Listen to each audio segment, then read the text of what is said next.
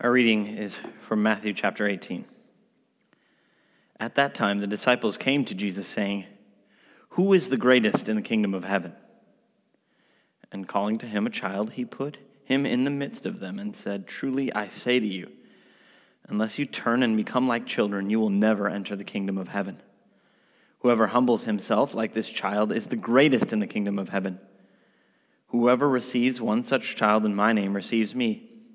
But whoever causes one of these little ones who believe in me to sin, it would be better for him to have a great millstone fastened around his neck and to be drowned in the depths of the sea.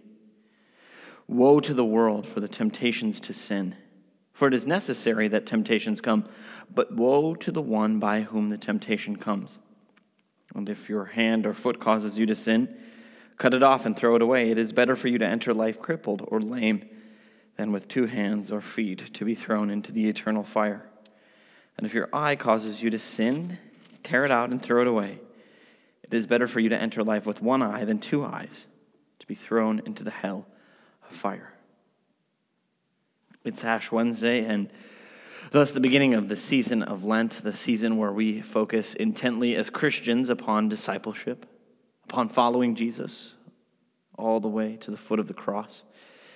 It's a time of self examination and self renunciation, a, time to focus on Jesus and to remove the distractions from our lives that keep us from doing so.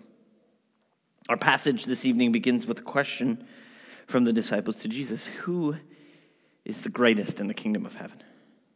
And so often we, we laugh at the disciples and we consider them clueless, but, but I don't think this is necessarily a bad question. And in Matthew here, they, they aren't arguing amongst themselves about who will be the greatest, and then Jesus overhears them, like in some other gospel accounts that are similar to this. No, no, no, no. Uh, they don't get caught in the act. They bring the question straight to Jesus. And, and the question really is one of the qualities and qualifications of a spiritual leader. That's an important question. Think of all the possible answers about who's the greatest. Is the greatest person the person with the most knowledge of, of theology and of, of the Bible? Is the greatest the person who has attained the greatest degree of personal holiness? Is the greatest person the one who is wise, who we can always turn to for advice? Is the greatest person the, the one who is prophetic, willing to speak truth to power, to afflict the comfortable and, and comfort the afflicted? Is the greatest, one who is bold and an articulate witness for the truth. Is the greatest, the one with charisma and, and charm, the one who can and draw and, and keep a crowd. Is the greatest, the person who is willing not just to defend the faith, but to die for it. These were all live options in, in the first century, and, and they still are now. The disciples aren't asking Jesus about what it means to be great in, in general terms or according to the world standards. They are asking about greatness in the kingdom itself. And to my mind, that's not a bad question to be asking. But Jesus' answer is striking. It's striking because he rejects the premise of the question that they're asking and, and he substitutes his own. They're asking about greatness within the kingdom. And Jesus' answer is about what it takes to even enter the kingdom. The disciples' question assumes that they're insiders, and, and, and Jesus then warns them, and he warns us about the danger that we might actually be on the outside looking in, unless, unless what? Unless Jesus says you turn and become like children, you will never enter the kingdom of heaven. Well, what does it mean to become like a child? And over the years, interpreters have looked for what they thought were the hallmarks of childhood innocence, simplicity, teachableness, a lack of malice, a, a forgive and forget attitude. The 18th century English commentator Matthew Henry captures this line of thinking when he comments on the passage Children, when very young, do not desire authority do not regard outward distinctions, are free from malice, are teachable, and willingly dependent on their parents. To which I say, Have you met my children? This doesn't sound like them. No, on what it means to be a child, I, love what the Swiss theologian Karl Barth says. He says, as a new creation, here quoting uh, 2 Corinthians 5.17, the Christian begins his life as one who is quite different, who starts again from the very first, who is in fact a little child in this sense. This is the meaning when, in verse 1, replying to the question of the disciples about the greatest in the kingdom of heaven, Jesus sets a little child in the midst of them. This has nothing whatever to do with a childlike mind and character, with a childlike simplicity and innocence, as sentimentally suggested by many expositors. As little children means in the absolute novitiate, which characterizes the existence of, the, of little children. The absolute novitiate, which characterizes the existence of little children. That's Barth's you know, fancy, highfalutin way of saying what Jesus says. That's exemplary about children in this passage. Jesus says, Whoever humbles himself like this child is greatest in the kingdom of heaven.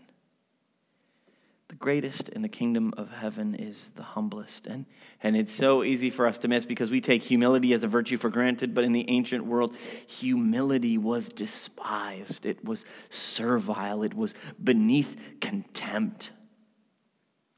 Be like if I said to you, you know, unless you become pathetic like this child, you went into the kingdom of heaven. We hear that and go, oh, that's, that's not a good thing. I don't want to become pathetic.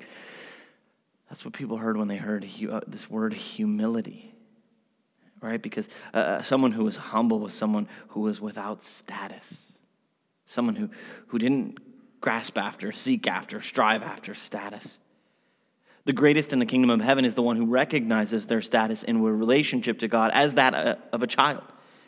Humility is nothing less than knowing how small you are before God and thus knowing how precious you are in His sight. And so, this Lent, let us hold these two truths together that we are small before God, tiny before God, and therefore we are precious to Him. In the grand scheme of things, we, we, don't matter at all. Our, our days are like a moment, our lives like the grass of the field here today and gone tomorrow. We, we don't matter. We don't last. There's nothing enduring about us except that we are of infinite worth and value in the eyes of our Savior. This is the kind of humility that flows into love. Now, that's the self examination that's necessary for Lent, but there's also a word of warning from Jesus that should lead us to self renunciation. Jesus says that whatever causes you to sin ought to be cut off and thrown away, even if it's your eye or your hand or your foot. And so the message of Jesus and of Lent is this that we don't take sin seriously enough. We, we don't often reflect on the countless ways we become distracted from following Jesus and, and ultimately the things that we allow to lead us astray. In the classic words of the great English preacher Charles Spurgeon, be killing sin, or it will be killing you. For Lent, it's traditional to give something up, for, to fast for these next 40 plus days. And so we give up meat or chocolate or alcohol or, or the great bane of, of modern life, social media. And that can be good in and of itself, just to abstain from something that has occupied too central of a place in our life. It, it's good to abstain from that. But this Lent, let this text invite us not just give something up, but to, to, to give up also how they lead us into sin and away from Jesus. So don't just give up social media, but, but give up how it leads you into some jealousy and malice. And, and don't just give up alcohol, but give how we can use it to self medicate, numb the pain. And don't just, you know, give up, but take up. Take up the invitation of Jesus to become like a child and take up his invitation to become a disciple, to deny yourself, bear the cross, follow him. The invitation of Lent is the invitation to become small again. But as we saw with the loaves and fishes and the little faith of Peter walking on water, little is always much in the hands of Christ. In the name of the Father, and of the Son, and of the Holy Spirit. Amen.